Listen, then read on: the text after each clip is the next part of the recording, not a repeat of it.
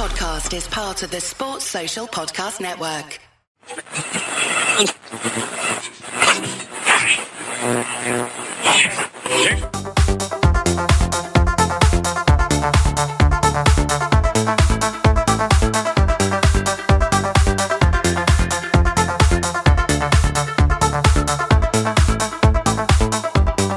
Hello, good evening, and welcome to the midweek fixture of the LFC Day Trippers. I'm Gav, and with me I have Keith and Emma this week to talk about just how deadly Liverpool are, really, for an hour or so. Not many, I'd say the amount of people watching is down considerably, considering the Europa League final has gone into extra time. But if you're off watching Rangers instead of watching us, what can I do? I can't do it for you. They can't be helped, Keith, can they? Lost cause, if that's the case. Lost causes. What's the pain? Who's the patron saint of lost causes? Anyone that's watching that match. Is it St. Christopher? I don't know. St. Christopher, is it? Is it Christopher? He's Travellers, isn't he? I don't know. We'll have to Google that. Is it Padre Pio? Nah, it can't be Padre. Is it Padre Pio? I don't know. He's kind of, I'd say he's well up the ranks. I wouldn't say he's looking after the lost causes. But I'm sure somebody will know. Yeah, it seems like it must be more of a lowly saint, doesn't it, for lost causes? It's like getting the Minister of Health or something when you're in the government. It's a poison chalice for the people. Yeah, you don't want that. No. If you get the Minister of Health in the Irish government, it's like, you know, the fella in charge just is not happening. St. Jude. Yeah. St. Jude. St. Jude. Oh, hey, Jude. There you go. There you go. Is that where the Judas things come from then, maybe? I don't know. Or was Judas in the Bible? And he was a bit... Judas was Judas. He was the one who betrayed our Lord. Right. Jude was also in the Bible. Different person, so you know. What was he in the Bible? I was just one of the extras, I think. I don't think he was one of the apostles. So he was in the background. He was in the background drinking gin and tonics. He was obviously, you know, he was prominent in the Bible days, but I don't think he was one of the mainstays. The Bible days. Yeah. Okay. Well, here we are. 2:30 in, and all we talked about is the patron saints of lost causes and stuff in the Bible. That's how it works. What else would you expect? Where am I going? Oh, let's start with last night, because Kevin Chris done the post-match show last night and done a really good job, as always. They were really in great form, you know, and I think it was probably down to the fact of the team we named and the result we got. But Emma, I'll come to you first, because we all knew that Klopp had big decisions to make. When Man City don't win that game against West Ham, you're like, oh, for fuck's sake. You know, you're happy that you haven't won, but in the same breath, you're kind of going, oh, that team was so easy to pick on Tuesday night, and now it's not. But he manages to pick a team. It's still full of quality, in my opinion, and players that have been out of the squad a lot of the time come in, do a job, get it done, and we get down to the last day of the season.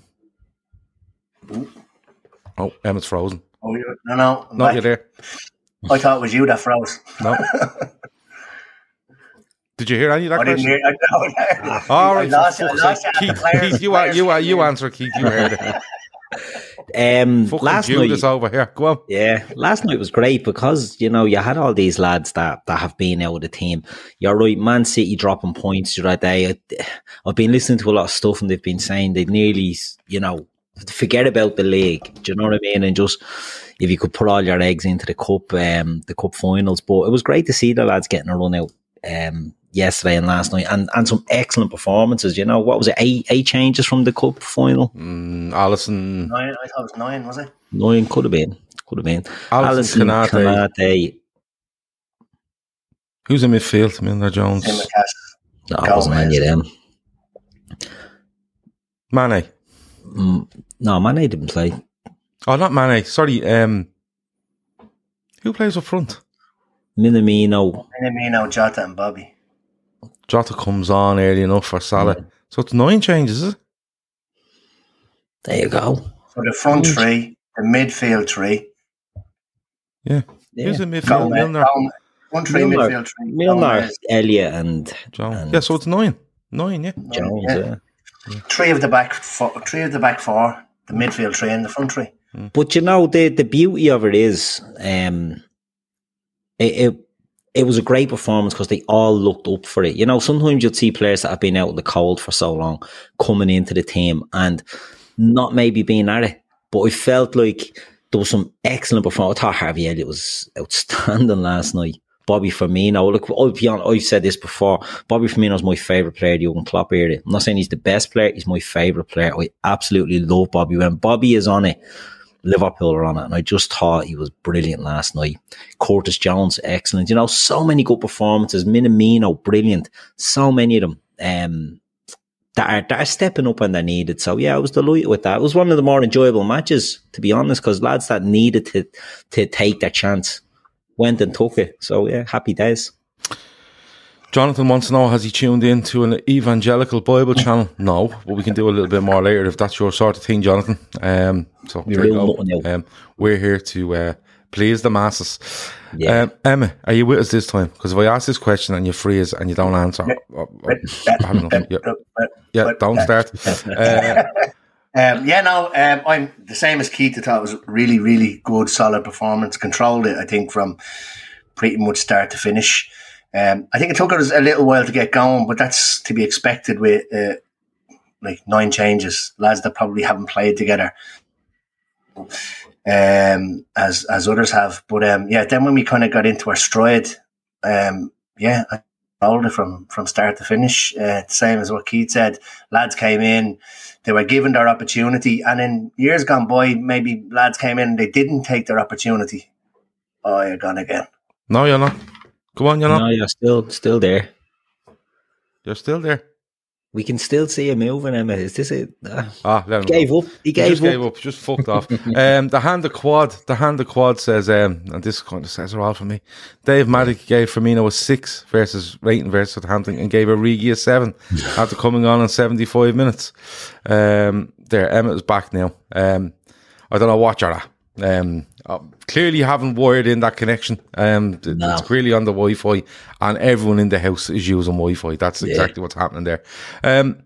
Keith, because I'm afraid to go to fucking Emmett now at this stage. Just looking through a few of them though, you know, I want to talk about James Milner first of all, because there's been talks about a new contract. Kind of the words coming out of him over the last week, you know, he's really talking up how good the squad is, what a top football club it is, how close they are, how determined they are. Regardless of what happens at the end of the season, they'll be determined to go again. You know, you look at him last night, and I thought he was brilliant in midfield. I really did. And listen, there'll be people there go, well, he's 36 and he only does this. He was brilliant for what he was meant to do there last night. He harried, he chased, he won the ball. He hit some lovely passes into nice areas. And then Joe Gomez has to go off and he just goes right back and does a brilliant job at right back. And Keith, we're looking at players like Curtis Jones and maybe to a point Harvey Elliott where they're going, haven't been in here in ages. And at a young age, you can kind of go, this prick's only put me in because he's bigger fish to fry, but none of that from anybody. And James Milner kind of epitomises it all from start to finish last night. Yeah, I think he's been excellent lately, to be honest. When he's been coming in, he's been, you know, sometimes you can see Milner getting into a game and he just doesn't hit the ground running, or it may pass him by. But, you know, I think he's been in certain games recently. I thought against Newcastle, he was brilliant. I thought the finals of that day, he was excellent. You know, I just think there's so many good performances from James Milner. And what he gives you is he gives you assuredness, but he gives you leadership. And when you're playing with, we've seen this in many a game when you get like Ox and Naby, let's say, more senior players than the two boys who were in there last night. And they don't know when to go and when to sit and things like that. And it just doesn't look like it works. Whereas Milner, I'd say, was in these boys' ears last night. Not that they really need it, you know what I mean? But he gives you that sort of leadership on the pitch, which Henderson does as well. And, you know, people will jump down the throat, Henderson and Milner, they're no good, they're just talkers. But what them lads bring to the team, the intangible stuff that, you know, can't be measured and can't be quantified with goals and assists and things like that, the leadership they bring is just absolutely priceless for a team like us who are, I would say, trying to, you know, not get younger, but Milner's 36, Hendo's 32, I think, Thiago's 31. they're not young. Do you know what I mean? Fabinho must be 28, but it could be way off on that. He could be 23 for all I know. I think he is actually younger than... No, he is 28 and 207 days. Yeah. So, you know, they're not getting younger, but, you know, when you have that experience, you have to lean on that as much as you can. And Klopp knows, you know, he's not going to start many games now, James Milner. But I'd say Klopp is looking at that and he's probably telling them weeks out, you're in that. Do you know what I mean? Like, I don't care what's going on. You're going to be starting that game because I'm going to need you on the pitch with an idea that there's going to be changes. Do you know what I mean? And I think the City one, in a lot of people's minds, the City result of that day might have been one saying, no, you have to go strong in this. But Klopp stuck to his guns and went very, very much a change side. And Milner was the one that was dictating and leading. And he goes to right back when Gomez goes off injured. And he says afterwards in this interview, look, he doesn't like it, but he'll do it for the team. And you're right, everything he's saying lately is just so much best group of being involved with, you know, what a club, what a team. I think he's going to hang around. I hope he does. Yeah, I really do. I thought it might have been one to move on. I thought, you know, freshen up the midfield, you have to move bodies out of there. And I thought a natural progression was Milner maybe moving on. And now I'm not so sure. I think... We probably do have one lad to move out, and he's the lad who didn't get a sniff last night. But you know, I thought he rolled back the years last night. Yeah. Like he was like it's look, he comes in and he's always solid. Do you know what I mean? But like he was like a man possessed last night, and even on a few close up on the cameras, you could see him kind of marshalling the troops and telling them what to do, and it was really good to see. And like I said, he was nearly everywhere. But yeah, going to right back and then saying that he hates, it's the one position he absolutely hates, but he's willing to take one for the team. I think another thing that Milner has probably done over the last while is when you look at the celebrations in the changing rooms and he's telling lads never to get bored of this or never get used to this. So yeah, he's irreplaceable. And I always say there's a door named after him at the Access Centre, so he can't leave. Yeah. Well, if you want to name, I don't know, a sliding door, some others, I don't know, anything to keep, you know, anything to keep. I kind of think of it, and you know, you will get people who will go, oh, well, no, you can't play all the games, and I kind of go, no, I know that, but I in my mind have no issue with James Milner being on a pitch 20 times for Liverpool next season. Yeah, and even if that's 5 starts. And 15 substitute appearances when needed for whatever reason, I've no issue with it. I genuinely think there's enough games Liverpool will play next season where a 36/37-year-old James Milner could come in and do a job, right? I'm not asking them to fucking run box to box. I'm not asking them to call worldies into corners. I'm not asking them to do anything outstanding. I'm asking them to come in and go, listen, can you just be really solid there for me? And these other 2 lads around you will run the bollocks off as well, but they'll provide the front 3 or they'll provide the fullbacks. And in my head, I can't see why not. Because you know what the funny thing is? If you let Milner go, or he decides to go, you're probably going to end up going out looking for a midfielder that's not as good as the midfielders you have, because you want someone that's going to be reliable for 20 games a season. You have him. Doesn't give a fuck what age he is. You have him. That's as simple as that. Ryan Giggs played till he was 40 in the Premier League. Now, he was built like a bleeding noodle, but, you know, and he was, like, ridiculous. James Milner's a bit more, there's more stock to him. But Ryan Giggs in the back end of his career, I think he wins Player of the Year and he plays about fucking 12 times. Yeah, you know, you just give it to him for the crack. But the thing with Ryan Giggs was, he wasn't coming on to play left wing and go by people. He was coming into midfield because he had a good left foot, he could hold the ball, and he decent vision, so he was able to, you know, just recycle balls, yeah. And for me, in my head, I'm kind of thinking, and that doesn't detract from if you want Tchouaméni to come in and you go, right, Ox is out and Tchouaméni's in. Milner's not going to take away from that transfer, and you're a stronger midfielder for it. If you were to take Milner out of that then, even with that transfer going through and bringing someone else in, you're kind of going, what are we going to get from this fella? Yeah. And how long does it last before that 20 games isn't enough for him? And he's kicking up in January and he's like, oh, look, I'm not getting enough games. And, you know, it's hard to replace. And I'm not saying for him to go on forever, but I think the evolution of this midfield probably needs Milner there for one more year. because somebody coming behind, i.e. maybe a Jordan Henderson, at 33 next year, at the amount of miles he has in his legs, will take on that mantle, but will probably play 30 times in that season instead of 20. And, you know, you see the progression from there, because Milner, I think Henderson's under contract now, 2025, I think. So you'll probably see that progression in Henderson. For me, just can't see the issue. He sets the tone and he sets the standards, and Klopp has said that as well, you know. James Milner sets the standard that everyone else has to meet, whether that be in training, the pre-season when he's smashing records on running, or whether it's at the arse end of a season when he's still the fittest player in the squad. This fella sets that he won't let others dip under, and that's why that's you know, irreplaceable, priceless. Jordan Henderson does it as well, but the more of them characters that you have, the better, and he's the most senior of them all. I think Klopp said that he doesn't think that he could do the job that he does without James Milner in the change room.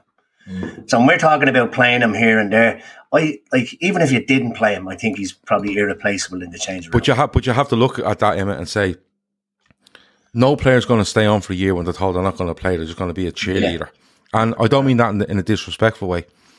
If he's not playing games, he turns into a cheerleader. If he is playing games, it's an influence that's has some meat behind it, because he's still playing games.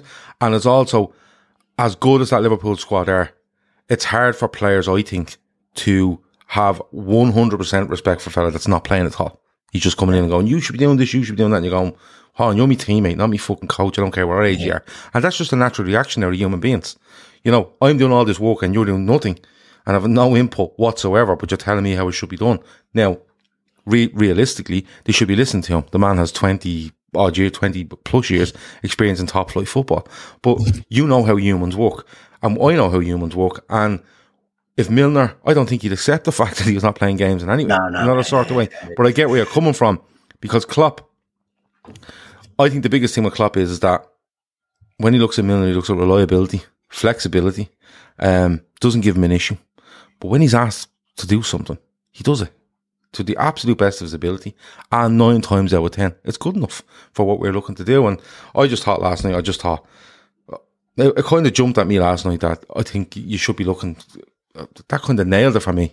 Yeah, you take him for another year, because he's not weakening you, and he's not stopping you from doing what you want to do in that midfield. You know, Kieran Thorne says, fact is we're trying to make our squad a bit younger, but you need a McAllister type, i.e. Milner, type that will mould that ethic. And yeah, I'm absolutely for that. And someone will have to step into Milner's shoes. I think it'll be Henderson.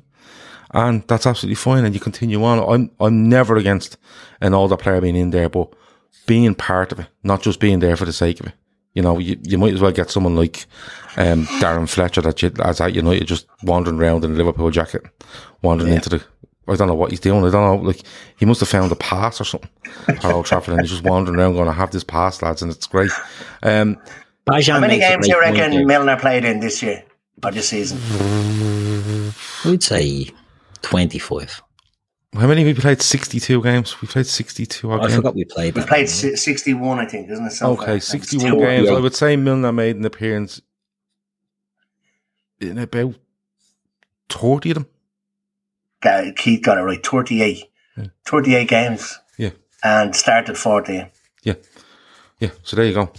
And we're still sitting here. And the good thing about next year as well is that with the 5 subs, and I know everybody's saying, with the 5 subs, what you can do is this season we're rotating from game to game. With 5 subs, you can nearly rotate from half to half. Yeah. Yeah, you can. And the big whopper break in the middle of the season as well for a World Cup that he won't be going to. Exactly. Yeah.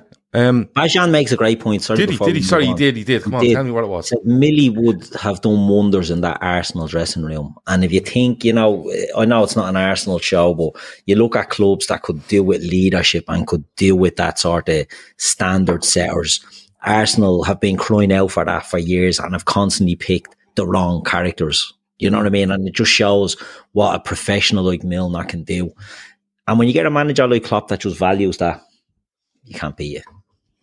Well, I get where Bejan's coming from, because if you look at like all the hot air that came out of Granit Xhaka after the game, didn't they? Why isn't Granit Xhaka saying this to his teammates before the game or during the game and grabbing someone by the throat at 0-0 and going, this isn't good enough? You know, it's all fucking hot air at the end of it for the cameras for me. And, you know, oh, at least he's being honest. Yeah, he's being honest, but I think it's, you know, a little bit disingenuous from him. But anyway, but Milner, I think, I see that point, because when I think of Milner like that and think of an Arsenal dressing room, I remember someone talking about Ray Parlour and saying Ray Parlour was a brilliant footballer, and he was also a brilliant fella to have around. Ray Parlour was a sort of, I think it might have been Graham Stack on a podcast, but he was basically saying, look, when you went away, say, to a lower league team in the FA Cup, you could get turned over.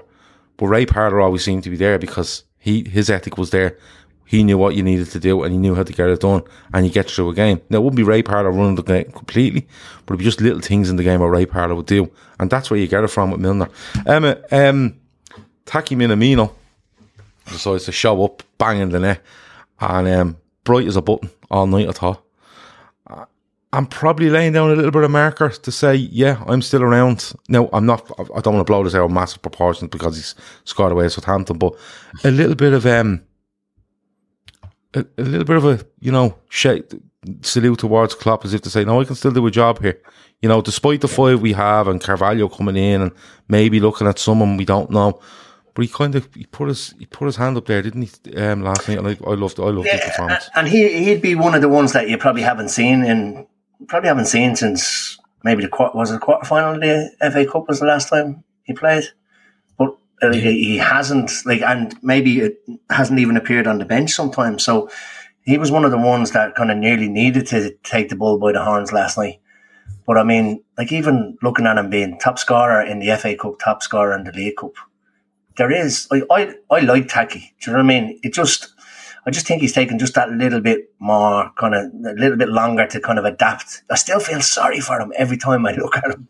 And even when they were going up with the trophy lift at the weekend, I'm kind of like, where's Taki? Like, I hope somebody has their arm around him, because I think he just comes across as being a little bit isolated and a little bit lonely. But I think that if he can kind of get a little bit of confidence, and I definitely think it's worthwhile keeping him around, especially with Origi gone. Do you know what I mean? I think he has a goal he scores every 95 minutes on average. Yeah. That's unbelievable for essentially brilliant. A sixth choice striker. 10 starts, 9 goals this season. Says the hand of God. So, and again, boy, Emma, the minutes per goal is brilliant. 95 minutes, I think it is, isn't it? Or something excellent. Like that now. Mm. But what more do you want from a sixth choice forward? Do you think he'd be happy? Do you think he'd be happy to be in there? Because we know the five that are up there, and you've seen them, right? And even if you were to say, right, okay, listen, they're going to renew Salah and they're going to renew Mane, but they're not. They're probably going to let Firmino go. I don't think they will. I think you'll see another season from all three, at least. Is he happy to go, all them are in front of me and I get in? Is he happy to be that? For a guy that's shy and probably needs more attention. Going back to the 5 subs, if it was 3 subs next year, I would think that he would maybe look, or should look, to move. But with the 5 subs now, you probably will see him getting that little bit more game time. You'll see the likes of Tsimikas getting a little bit more game time. You might see Gomez. Like, there's going to be a lot more minutes for the fringe players there next season than there would have been this season. Like I said, the fact that it's changed to 5 could be changing a lot of their outlooks on whether they stay or whether they go. Yeah. Keith, you know, it's probably an outlook thing. You know, after speaking about James Milner and his role in the squad, Minamino at the age he's at, you know, is it somewhere? Do you think he's the sort of fella that would turn around, like, and go, look, there's 5 in front of me, I'll get games here and there and the cups and whatever. Basically, is he ready to mirror image this season, first season, next season, and the season after? Even with the 5 subs, because, all right, you have the 5 subs, but is he making the squad? And if he is, the chances are he's on the bench with, say, Luis Diaz and Roberto Firmino. Do you know what I mean? Or Salah or Mane or Jota. Yeah, I mean, he's not breaking into the starting lineup too often. Like, we know that, but I agree. I love Taki. I think Taki's brilliant for his role in the squad and the output we've got out of him this season. You cannot ask for more. It's, you know, his goals have come in the cup. He's got a couple in the league. I just think he's excellent, and I think he would stay around next year, because I think there's a lot to be said for playing at the very top. Do you know what I mean? So if Taki moves on, he's not going to go anywhere, you know, that are challenging for quads, that are playing the Arsenal, the Champions Leagues. Do you know what I mean? Like, so there's a lot to be said for for getting the most out of that experience. And I think he'd stay. I think he'd be happy to stay and just walk around that. Now, maybe not for too much longer, but I certainly think he'd be happy to give it another season. And with Divock moving on, that's probably one taxi out away from to get by. And, you know, there's loads of places you could see him going. There's loads of places you could see him doing well, but none of them are a step up from Liverpool. So, you know, do you make that choice? Mick says there, if Leeds say up, Minamino will go there. Leeds have been all over him like a bad smell. And it makes sense. Jesse Marsh had him at Salzburg, you know, so it is a bit of a common sense one. But, you know, does he want to hang around another year and try and get more trophies? Do you know what I mean? He played a part. He's want to start again somewhere else. Yeah. Do you know what I mean? If he's just kind of finding his feet and kind of making friends and maybe even getting to know the language and whatever, does he want to then move and start again and be the new person somewhere else?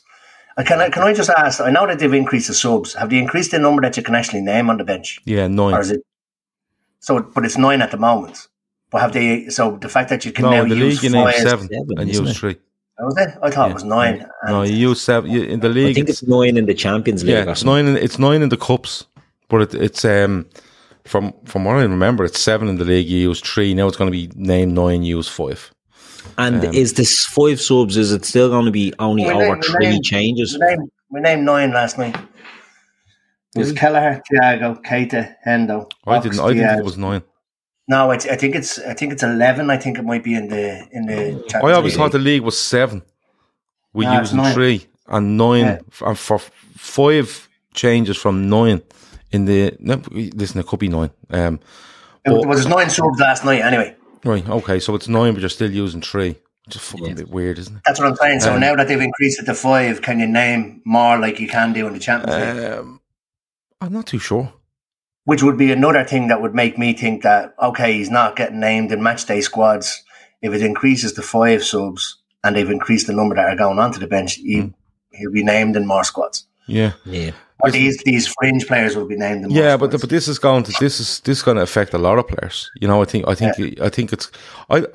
even know if it does it give players more opportunity. I'm not so sure. I just think it gives managers more chance to rotate in games. Yeah. So if we're playing a game and we say we need a goal and we bring on Jota, right, and then we bring on a midfielder and we bring on another forward, right. That's just 3 subs. Whereas, and you win the game. That's grand. But I think next season it could be like that game, but then you go, I'm whipping Trent off with 20 to go here. We're 3-0 up. You know, I've had to make 3 subs to affect this game, but we've gone 3-0 up now. I'm whipping Trent off and I'm putting on Joe Gomez, right? Or it'll be signing that young lad from Aberdeen or whatever. And then I'm going to whip Robertson off on 80 and I'm going to put Simicast on. I think it's more of a chance to rest players in game rather than give more opportunity to players. You know what I mean? Now, you will have to use a bigger squad because if you're naming more players on the bench, if it goes up from 9, fair. But I think overall, it's just I could see it being something where you go 3-0 up at half time, right? I can actually keep me 3 subs here just in case, but I'm going to throw on. I definitely think Thiago and I definitely think Salah needs a rest. They're off half time. Do you know what I mean? But I still have the 3 there to affect the game if I need to. So, it's an interesting one. Look, overall last night was great. I have to give a shout out to Konate, who I thought was just a monster. He was unbelievable. I thought Henderson was good when he came on. I thought Elliott, for being out for so long, was brilliant. Jones, delighted, because I think he's dropped off this season. I think he's looked he's quite a frustrated figure for me this season, in a couple of ways, trying things that aren't working, and then he looked a bit pedestrian at times for me. Wasn't moving the ball quick enough or committing enough people. He couldn't have been further from that yet last night. He was committing players, he was going by them, he was driving, he was chasing.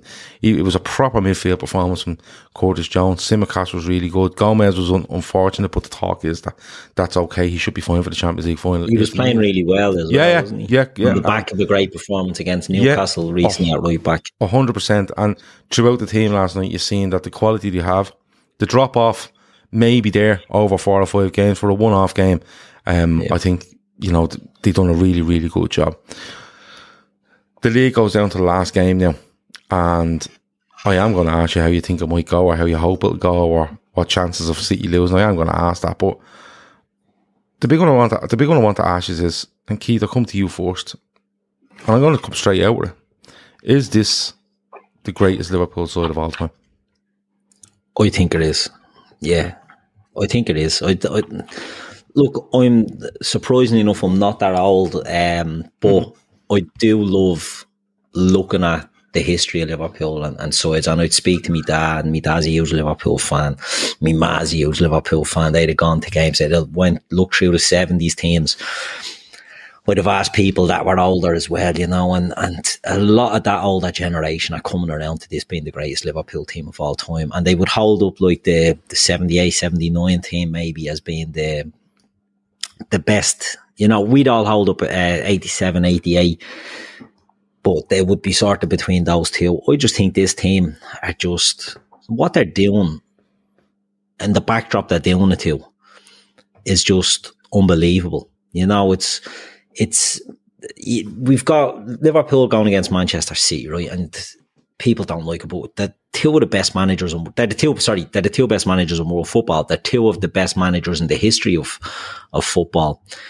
And they're so two perfectionists, but they're so opposite in what they do. So Pep Guardiola is a weirdo who micromanages and tells people how to stand and what body shape they should have in each moment on the pitch, you know, and that's how he manages, and that's fine. Jürgen Klopp plays risk-reward football, and he's a perfectionist, and this is the best team we've ever seen, and it's a team that are taking risks all of the time. Do you know, Man City are boring to watch. We've said it before, and that's not a jealous a bit. I think they're an excellent side, but that they're robotic and they're not very exciting. This Liverpool team are exciting. They're edge of the sea, you know, swashbuckling team, but they're brilliant defensively. They're brilliant. The best keeper we've ever had. I don't care. I'm sorry, Ray Clemens fans. Look, he may have been a legend. Alisson Becker has gone from, you know, being 10 out of 10 to creating a new scale on these numbers, because this season, my God, he's been absolutely out of this world. Everything about him is just perfect. Do you know, like, again, if you go back to the 87, 88 team, they were a great team, smaller squad. You know, you're looking at Nigel Spackman sort of coming in and getting games to shake up in the midfield if Ronnie Whelan wasn't available or whatever. You know, there's probably 13 or 14 players, 78 the same.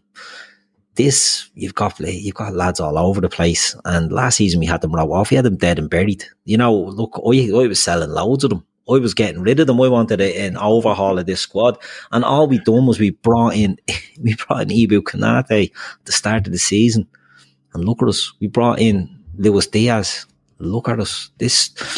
And that's down to the manager and the players and the mentality that they have. Just phenomenal. And I'd love to hear more older fans' opinions on where they rank this team. In my opinion, they're the greatest Liverpool team of all time. And people would say, no, Shankly got the league titles, Paisley got the European Cups. You know, what Klopp is doing against who he's doing it to, and not just in England, in Europe. Do you know what I mean? In Europe, it's not just Man City that have oil money. It's PSG. You've got Barcelona and Real Madrid, who whilst in the Scudder now have been teams that have had unlimited resources. You've Bayern Munich that take the best of Germany. And it's just, you know, he's fighting on all fronts and he's leading it, and I just think they're brilliant. Bajan, again, the game was so different back then. It really was. The game was totally different. But he says in the Premier League area, without a shadow of a doubt, it's light years ahead of any team we've ever had in the Premier League, and I mean that. And I got, like, look, the mid-90s we were entertaining Fowler, McManaman and Collymore and all that stuff. 08-09 was a great... it was a brilliant Liverpool side. It was, yeah. But it's nothing. Like, this Liverpool side would eat that Liverpool side alive. And I love that 08-09 side, by the way. 13-14 was just a mental season. You can't really say much more about it, but I genuinely think this Liverpool side would eat that 08-09 side alive. Simply because of the intensity in it and the bravery in it. You know, yeah. Benitez had a way of playing. He'd outstanding players and he played them perfectly. But I think this Liverpool side will go out and press the life out of them and literally play high lines against Torres and go for it. you go for it. And then absolutely go with the likes of Skirtle, Agger, Hippia, Carragher, whatever it is, Aurelio. I just think it's such a good team. And do you know what? I think what's compounded it for me, or kind of, I suppose, you know, set it in my mind, is when I look at back in the mid 80s, Liverpool lose a title in 85 to Everton, come back and win a double. You know what I mean? They lose a title to Everton in 87. They come back and have one of the greatest sides that I think Liverpool have ever seen in 88. And I think the only thing lost on that 88 team is the fact they didn't go into Europe. Someone said it there earlier. They reckon if they had seen them in Europe, they probably would have won 2 European titles. And I can't ignore that or disagree with it, because that was the side that blew my mind. As a very when you look at teams that had won European Cups during that period, there was definitely at least two European Cups to be had. Oh, there would have been, but I think the point you make is very relevant. Forget squad sizes and forget, you know, eras. I think what they're up against, all right, and the pressure that's on every game. I said it yesterday. Liverpool have had two games, right? This season that haven't counted, and they were 2 games in the Champions League, right? Because they'd won their first 4. Every other game has had pressure. All League Cup games, all FA Cup games, and most certainly all league games. They've only had 2 games that they haven't been up against. I don't know. I think they're just an absolutely phenomenal side. I think in my lifetime, yeah, I think they do edge it. But someone said earlier, you probably need another league in European Cup to absolutely cement it. I kind of go with that as well. But overall, it's an absolutely outstanding football team. And not even an outstanding football team. I think it's an outstanding football club. Yeah. As you look at it. As a whole, it's an outstanding football club from top to bottom right now. And, you know, we'll probably be having rows about FSG in 6 weeks' time when transfers don't come in. But when you look at, they're so in the background that you don't hear from them. They're just in the background, and Klopp's the main man, and that's who you hear from. And, you know, you see the staff, and even how the staff interact with the players on match days. Everyone gets a handshake, everyone gets a hug, everyone gets a tap on the back. Fellas, you wouldn't know their name. You know what I mean? You wouldn't even notice them walking down the street. The players, the support staff, everything that's there. And then you even look at what the club are doing with regards to ex-players. You're seeing more and more ex-players creep back into LSC TV coverage and shows they're doing on. It's just an outstanding football club at the minute. And I think, has it ever been in better shape? I don't think so. No. Overall, I don't think so. Is it the best Liverpool side you've ever seen in this modern era? Yes. There's some circumstances, i.e. around 88, that you can kind of hang your hat on either argument, because there's no real proof in the pudding there, and that's because they couldn't prove it. And then when you go back even further, they're sitting there with multiple European Cups and multiple league titles, so that's a bit of a thing. But when you compare it to what they're against, they are right up there. They're just absolutely phenomenal. Emma, yeah, I grew up. They win that game last night, and you're sitting there going, 2 games where they could literally win a quadruple here. And I said it last night, you're witnessing greatness regardless of the outcome here, aren't you? 100%. Like, it's the most enjoyable time I can remember being a Liverpool fan. Now, I grew up in the mid-80s, and like you and Keith, the 87, 88 team would be what you really kind of compare it against. I don't remember anything before that. But obviously, I was only into football following Liverpool, and then we kind of nearly fell off a cliff, and then it was 30 years. But never in my lifetime, realistically, because I was only young at the time, have you gone from one season to the next season expecting to be in the title race. You probably naively thought you'd be in the title race throughout the barren years. But I'm confident, regardless of whether we win this league or not, that we are going to be pushing them for that league next year again, and the year after, and the year after. But I've never actually felt like that. But it's the most enjoyable time I've had being a Liverpool fan, I have to say. That's not to say I didn't enjoy all the others. We had our spells. But this is just, yeah, I put them just slightly ahead of the 87, 88 team.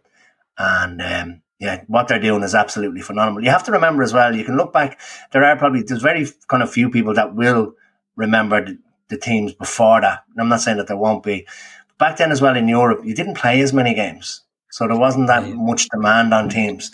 Like, we've played 61 games this year so far. We've won 45 of them, drawn 13 and only lost 3.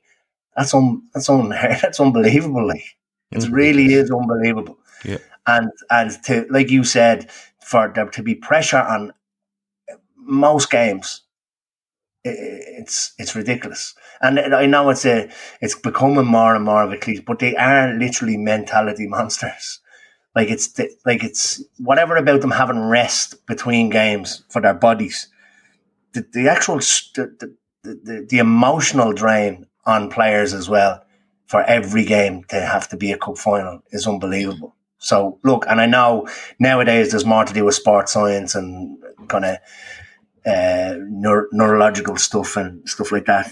But, yeah, I honestly, there isn't words to kind of say what I think of this team. They're absolutely unbelievable. I don't think we've, even going back to the 87-88 team, I don't think we had, and there is an argument to be said that we, like, in most positions, we've probably got top 5 players in the world in every single position, if not the top. I don't think we've ever had that before. As good as the teams have been, we've never had a group of superstars like we have now. But they're underrated superstars for me. Yeah, underrated superstars, and they're not doing TikTok dances in the changing rooms. Do you know what I mean? You never see them anywhere. So, like, do you know what I mean? It's such a together group. I remember watching an interview before, I think, I don't know whether it was Sammy Hippie or Honcho or something like that, and they were talking about teammates. And even back then, some of them didn't even have each other's phone numbers. But you watch this squad now, and even through lockdown, they're doing Zoom calls in the morning and they're having the crack. And do you know what I mean? They just seem to be a close-knit side, closer than any squad I've seen down through the years. Now, obviously, back kind of 80s, early 90s, there wasn't social media and stuff like that. So maybe they were. But to, like, as recently as social drinking, that they don't have Skirtle's number, or they don't have such and such's phone number, or they wouldn't know how to get in contact with them. I guarantee you all of these, they're in a WhatsApp group. Just like me and you and your friends, they're all in WhatsApp groups. It's just that kind of, and is it that Klopp that's done it? I think you can put an awful lot at the doorstep with Klopp when it comes to the way these players are and the way they are around each other. And he's like the move to the new training facility where they're probably mixing with the younger players as well. I think that's helped an awful lot as well. And Klopp inviting the players to come and train with the senior squad. It's just what he's building, and I'm not going to – FSG are behind as well. I mean, they built the training facility. But it's just – it's the best condition I think the club has ever been in. And the best position that it's ever been in. I think when I think through it and you think of the facilities we have, both at Anfield and at Kirby now, you know, now don't get me wrong – it's a gradual step throughout the years. Money gets bigger and you're going to build better facilities. But even when you look at on and off the pitch, where we are with regards to facilities we have, the staff we have, the manager we have, the squad we have, I don't think we've seen it as good. Like Hannah says that, FSG out brigade need to listen to what I'm saying. We've never had it so good. Listen, I've no problem with people if you want FSG out, if you're willing to tell me why. And listen, I'll say it before and I'll say it again. On this channel, if people have a problem with FSG, they will say it. If they like FSG, they will say it. Some love them, and that's it. And some hate them, and that's it. And some people are very in between. I'm one of those where if it's good, you say it's good. If it's not good, you say it's not good. And even Jürgen Klopp has done it, where if he doesn't think something is not good, if he thinks something is not good, he'll tell you. You know, I thought, and I said earlier in the season, I thought that the whole Salah thing would be the hill they would die on. But when you see what they do, sure now. No, because I think when you see what they do with Diaz, when they go bang, Diaz needs to be done. Tchouameni is being heavily linked now. Do we need someone like that? Yeah, we do. Bang, done. You know, and the Salah thing, you could pick sides on it, but I've said it before. I don't think there's enough information out there with regards to what's going on there in order to pick a side. But FSG will do right at times, they will do wrong at times, but overall, even taking them out of the equation, I know they're a massive factor, but through it all, I think when you look at the where this club stands, and someone said it there, if we were sanctioned tomorrow, FSG were sanctioned tomorrow, would it affect Liverpool? I don't think it would, because we don't know anything to anyone. But I think overall, I think it's the best state that this, I think it's the best state that it's ever been in. I think we're so strong in all aspects of what we do now, from commercial deals to you know, who's coming on at half time or who's going to replace who. I think it's just absolutely phenomenal. Look at us in comparison, and I know it's like, you're a Liverpool channel and you're comparing yourselves to Manchester United, or you're having a go at Manchester United. They're the biggest spenders. Their roof is leaking at Old Trafford. Their training facility is an absolute shambles. Do you know what I mean? So these FSG out that want them to spend money doesn't necessarily guarantee it. You're not like United have tried to spend away to what we have, and it's not always the way to do it. Like, do you know what I mean? I've said it plenty of times before. We buy players, or Klopp buys players to suit our system. Manchester United buy players to suit their fans. Mm. Yeah, I just think it's never lasts forever. Nothing like this lasts forever. Not. Trust me, it can last a long time. Like Liverpool in the 70s and 80s, and like United in the 90s and 2000s, but never lasts. It's all cyclical, isn't it? And that's the thing, you know. These, when you're a big club and you're a top club, you do have that sort of inevitability that your turn will come around again. Once you're not acting the maggot, which are, you know, your books and things like that, you know, once you're still relevant, your chance will come back, because the big ones will always be the big ones, and the name Liverpool will always be the big name, Manchester United will always be the big name. They're the two most important clubs in England, they're the two of the most important clubs in world football, you know, so we'll always have that. But you're right, Emmett, you just have to look at how they're run and compare to how we're done on every facet, and it's just, you know, it's absolute perfection. And people don't like to hear praise for FSG, but, you know, it's not all Jürgen Klopp. They brought in Jürgen Klopp. They've built the base for what Klopp has been able to work with. And, you know, Jürgen Klopp went to them looking for an extension as well, which tells you what he thinks of working for them. Do you know what I mean? So it can't be any better than it is at the moment. Yeah, 100%. And I'm not, like, saying that the sun shines out of FSG's arse. And like Gav says, if things aren't going right, well, then you do have to kind of maybe say, look, what's going on? Like, do you know what I mean? And look, they have committed to interacting with Spirit of Shankly, et cetera, going forward, making decisions. Even that, like, do you know what I mean? Like, is a good thing. But Gav's right. If things aren't going right, well, then maybe we can go and say, well, listen, what's going on? Or what's that? But, like, the pot shots. Like, it's the best season ever, and still in January, people were having pot shots, as Andy would say, the bottom reds. But they got an absolute kick in the gut, like what you just said there, Keith. When Klopp came out, when he announced that he was staying, and he said that, I went to them. I've never had a problem with them. They've always had time for me. We have a really good working relationship. And he was just literally burning down every FSG out person's, like, argument against FSG, like, so it was brilliant. Scouts of Pieces, the prospective new owners of Chavsky, have said that they intend to use the same business model as FSG have used at Liverpool. Look, all you can do is enjoy it. That's all you can do is enjoy it, because it could, like, literally, we could be sitting here in October going, we've lost 4 of our first 12 games, and where the fuck are we going? It can happen. It can happen. But at the moment, the way the structure is at the club, even if we go through a bit of a blip at some stage, you look at last season and how tough it was, we will come back stronger. You have a manager there that believes in it. You have players that are signing deals that believe in it. You have players being linked that are literally, you know, they'd walk over hot coal to get to Anfield at this stage. So just enjoy it. Before we finish up though, and I've really enjoyed it. We've been on 50 minutes, but it's flown in, and I really enjoyed talking about it. But we're going to do stuff in the Champions League next week, so I want to leave that for the minute, if that's all right. But the league has one game left. Liverpool are home to Wolves. City are home to Villa. Everything kicks off at 4 o'clock on Sunday. Keith, is there any hope for us in this? Because, you know, Shawnee, people are accusing Shawnee being negative and this and the other, but Shawnee is not being negative. I think Sean is what's trying to say is, look, I hope we do it. I hope we win and they lose.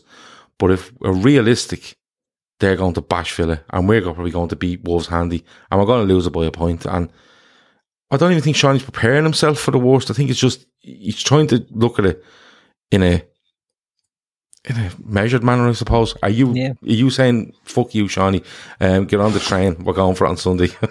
Yeah, well... If I can start a row between you and Shawnee here, it'd be great. Oh, yeah, man, I'm not, because I think Shawnee is dead right. I think, and look, I'm not trying to speak for Sean, you know what I mean? Like, he speaks for himself. But what I think is, you know, I don't think Shawnee wants, if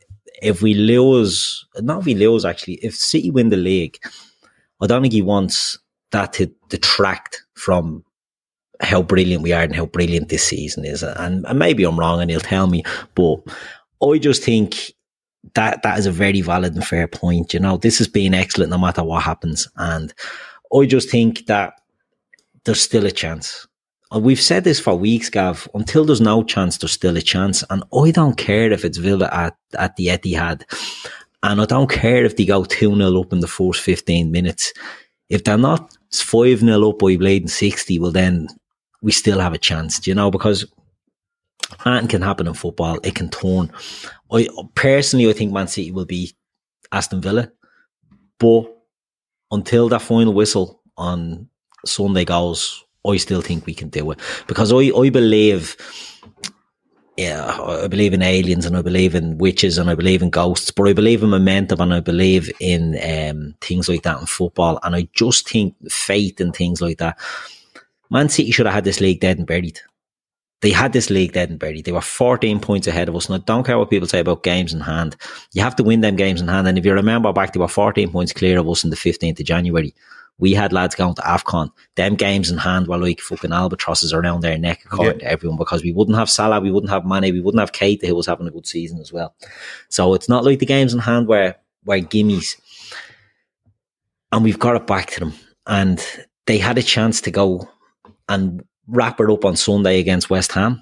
They got a penalty in the 96th or the 86th minute or whatever it was, and they missed it. And that kept us in.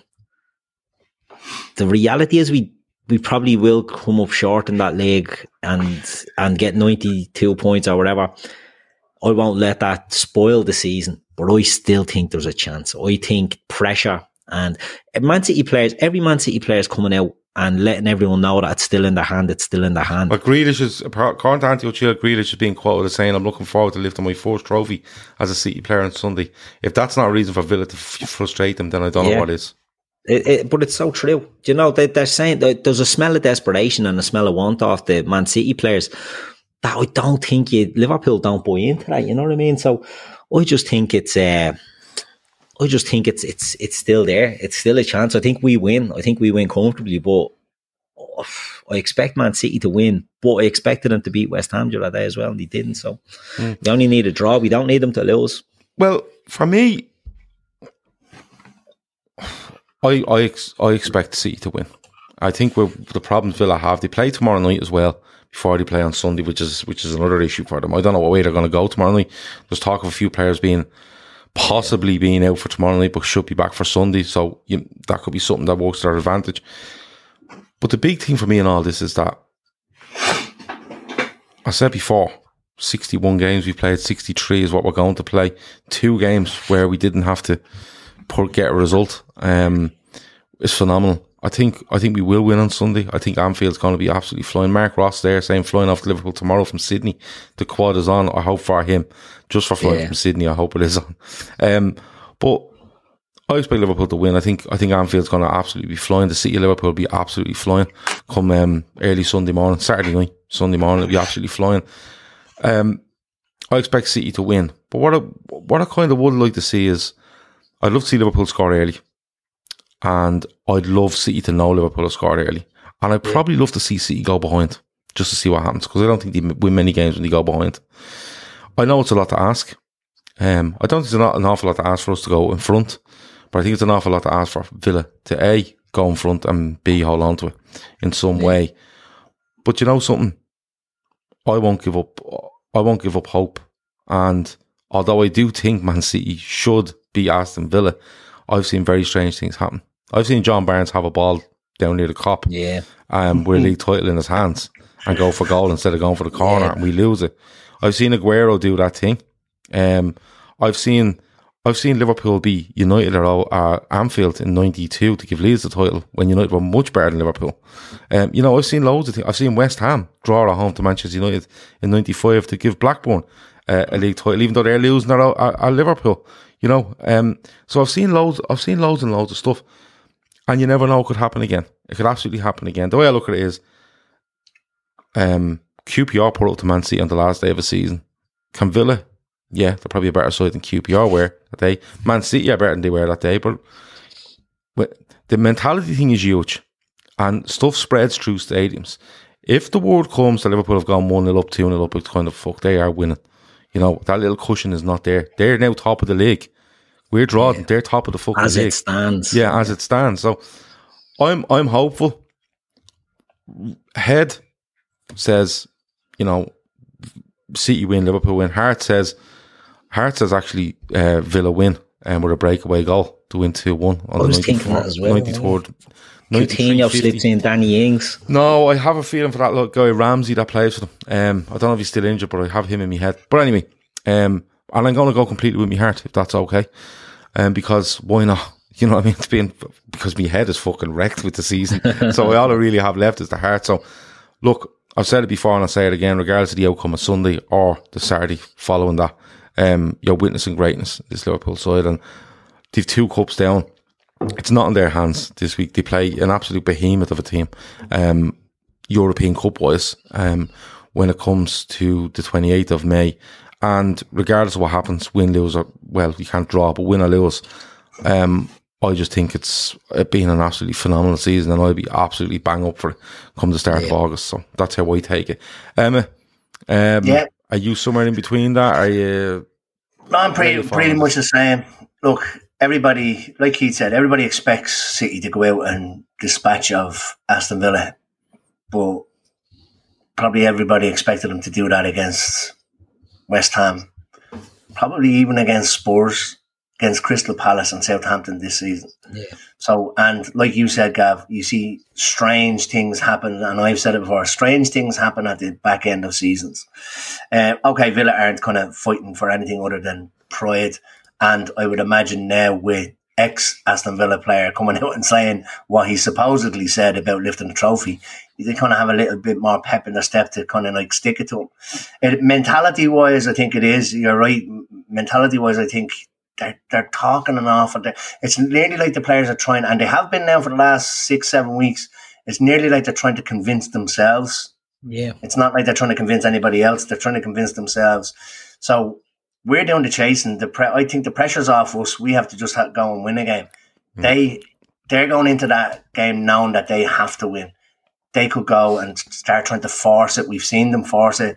I think it was the Crystal Palace game. They forced an awful lot. Yeah. What you've seen that probably you haven't seen out of Liverpool in a few games as well is City getting on at each other. You actually see them moaning at each other. So the pressure is all on them. We have our two cups. We just have to go out. I think we beat Wolves easily. The pressure is on them to win on Sunday, or they've literally thrown away a league where they were 14 points ahead in February. And could finish. That's immense pressure, and finish the season with nothing. Mm. Yeah. So look, again, you would expect them to dispatch of Aston Villa. I think Aston Villa probably play a little similar to the way West Ham play. They get the ball up, Watkins holds the ball up, and you've got runners coming off him. Much the same as what Antonio did last weekend. So, look, who's to say? If Villa can hold out, and I know you're saying maybe if Villa go ahead, I'd like them to go ahead, but maybe not too early. Yeah. When teams go ahead against Villa, 93rd minute. Sorry. With 4 minutes of injury time. That'll do. The 93rd minute when there was only 2 minutes added on, that would be even better. Yeah. Look, and everybody's saying, oh, they only have to draw. Villa don't have to beat them. We just need a draw. And we win. As long as we beat Wolves, we win it. Yeah. But something to me says there's that twist. I just have this in me. But again, and I said it last week, if we don't win it, an absolutely fantastic season. I wouldn't change anything, any part of it. Obviously, you would change draws and stuff like that. You know what I mean? Wouldn't change any of it. I'd do it all again. And we just know that we're going to be there again next year. It's not like 08, 09 and 13, 14 where you thought, like, this is our chance, shit, we've blown it. We're going to be straight back and fighting with them for the league next year. So, look, whatever happens on Sunday, I've really enjoyed this season. I do think there's a twist in it. I'm praying there's a twist in it, but I won't be devastated if we don't win it. I'll be gutted, but not devastated. Because we didn't blow it. That's the key, isn't it? People can't say you're not 14 points behind in February. You don't bottle, and all these, you bottled it. Bottled what? We got back. We pulled 13 points back. When you're pulling 92 points over season, you're not bottling football. Unless you're sitting on 92 points after fucking 31 games or 32 games, and you're going, you're right in, and then you just completely collapse. But no, all that bottling. There's only one team can bottle this league, and that's City. Yeah, and they've done a decent enough job of it so far. Just continue it on Sunday, lads. Yeah, I think the difference for Liverpool, and you talk about pressure, is in 18-19 the pressure was on Liverpool because we hadn't won a title in so long. Yeah. Now that's not on our back. We're going into we won the title the year before last. You won it back, and now you're going to probably retain it. We've two cups. We're going to European Cup final. I'm not saying it doesn't mean anything to Liverpool, but it's not like Liverpool are going absolutely desperate. And it's not the holy grail anymore. Exactly. And I'm not sure if Pep in 18-19 thought, when that league was won, we've broken Liverpool. That was their pinnacle, 97 points. We've broken them. They can't do it. Look, I'm nearly sure Pep is probably thinking, even if we win on Sunday, these fuckers are absolutely coming for us next year, regardless of Haaland or whoever else he's signing. Because Shawnee said it a couple of times, and a few other lads have said it. They feel that Liverpool will come out of the blocks next season and be absolutely imperious. And adding one or two, I think just 5 subs, top seeds in Champions League groups, that sort of way. It's just, I think Liverpool, I agree with people that have said Liverpool will come out absolutely all guns blazing from the start of next season. We might leave it there. As I said, the last league game is on Sunday. Then we have a week running into the Champions League. So next week we'll probably do some stuff on old Champions League games. We look forward to the game itself. And we just have a nice week doing what we do. Today is Wednesday. We're off tomorrow. Sports Unplugged on Friday. We won't have full-time Reds on Sunday. We'll have the Fatback 4 on Sunday after the game. Oh, could be amazing. Could be. We'll be on cans anyway. Cans are absolutely a necessity on Sunday night, right? Anyone that turns up without a can can fuck off on Sunday, basically. And from next week then, we will have winners and losers, which should be good after the final day of the Premier League season when all sorts of shit can happen. But Mikel Arteta will definitely get a nod, I'd say.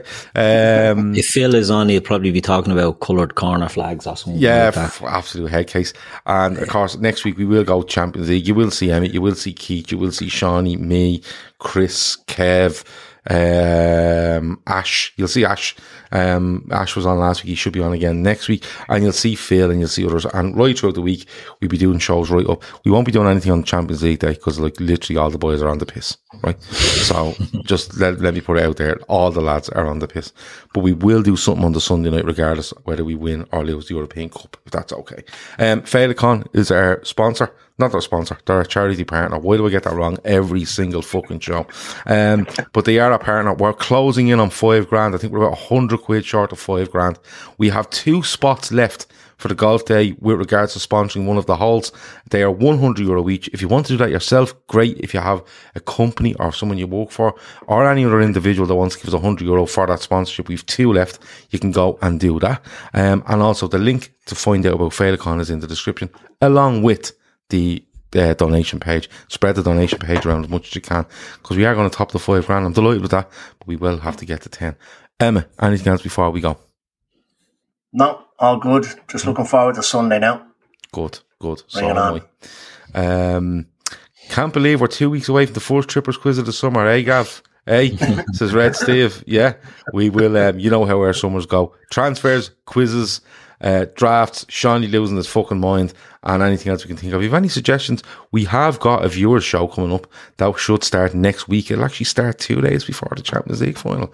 So getting the views of viewers next Thursday night will be good. It just means my Thursday nights are fucked now. I don't get me Thursday nights off because I've committed to another show. But our viewer's show will start, fingers crossed, next Thursday. So make sure to check that out and keep an eye out for it. Keith, anything else before we go? What song? Oh, what are you listening to at the moment? I haven't listened to that now in a few days. I was listening to it. Very quiet the last few days. Yeah. I know some people are quiet. Do you know what I've been listening to, right? I made a playlist. No, not far off, right? Not far off. Sinead O'Connor. I made a 70s middle of the road playlist, right? On Spotify? On Spotify. Send us the link, man. So it's got like the Carpenters and it's got the Eagles and it's got Hotel California, Carly Simon and all that sort of stuff. And if I do say so myself, it's pretty brilliant. Right. But, you know, it's not for everybody. It's not for everyone, you know what I mean? But, yeah, a bit of middle-of-the-road 70s music. Okay. Heirs of the Cop says something here that's triggered something. He says, Day Trippers darts. Now, you're funny you say that, right? We're not going to be playing darts. But we are looking into this bit of technology that we can bring out with us literally anywhere, and we can stream, right, from it, in this sort of HD, and we can look exactly like this, and we're holding this bit of technology in our hands, which we are looking at. So we could just go and have points and play darts and set this up, couldn't we? Yeah, we could. Yeah. We could just have the best summer, couldn't we? Yeah, just doing all sorts of stuff. Hot girl summer. Yeah, yeah. We could do like we could go and play like. Do you know what I'd love to play? Now we think. Sorry for dragging. You just have to go to bed around. No. Lawn bowls. Bowls? Yeah, I'd love to play lawn bowls.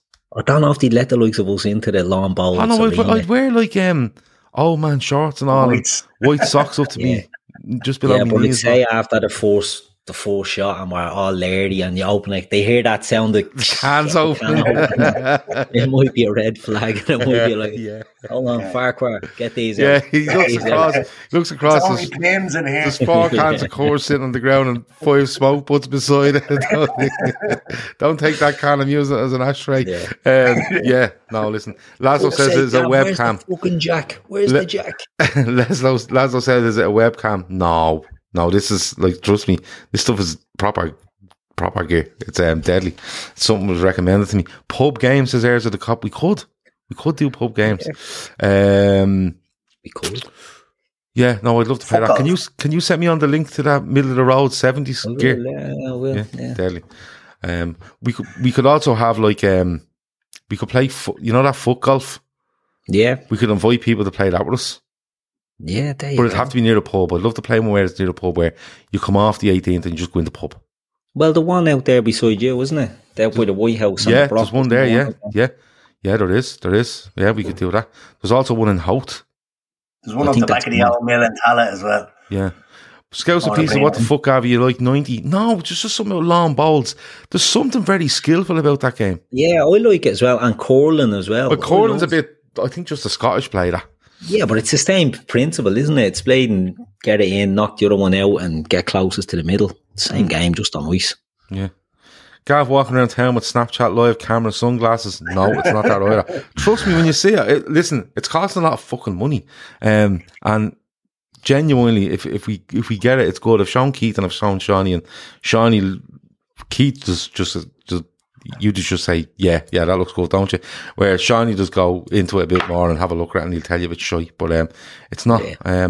The Brock do a solid Sunday dinner. The Brock do one of the best Sunday dinners around anywhere, Dylan O'Rourke. Queue up to get into it. If anybody wants the link to Keith's Spotify, let us know in the comments, and we will throw it up in our community tab, because Keith has claimed that it's the best Spotify playlist of all time, I think is what the word he said. Pressure now. It definitely is. If you like the Carpenters and you no. For 70s middle of the road shit, like, this is the best. Yeah, it's definitely this is the best. Dylan O'Rourke says Deer Park is gone, I think. Golf course there now. Deer Park had the folk golf. They had the folk golf, I think. Yeah, they 36 holes, but they took out 9 and put in the folk golf on the probably the best 9 on the bleak course. And but I don't know if that one's if they've done away with the folk golf up there, they've made a bollocks of it. Should have just left the golf there. Yeah. But I don't know. Should do a live watch along for the final. It's a battleground. We don't do watch alongs. Couple of reasons. One, we can't understand why anyone would watch us watching football. And the second reason is none of the lads will do it. Yeah. They're like, no, not doing it. Right, cool. Take the, you know what's a killer, right? Before we move off, right, I done a watch along with Jamie on this channel. We done Liverpool against Fulham. Yeah. Lost.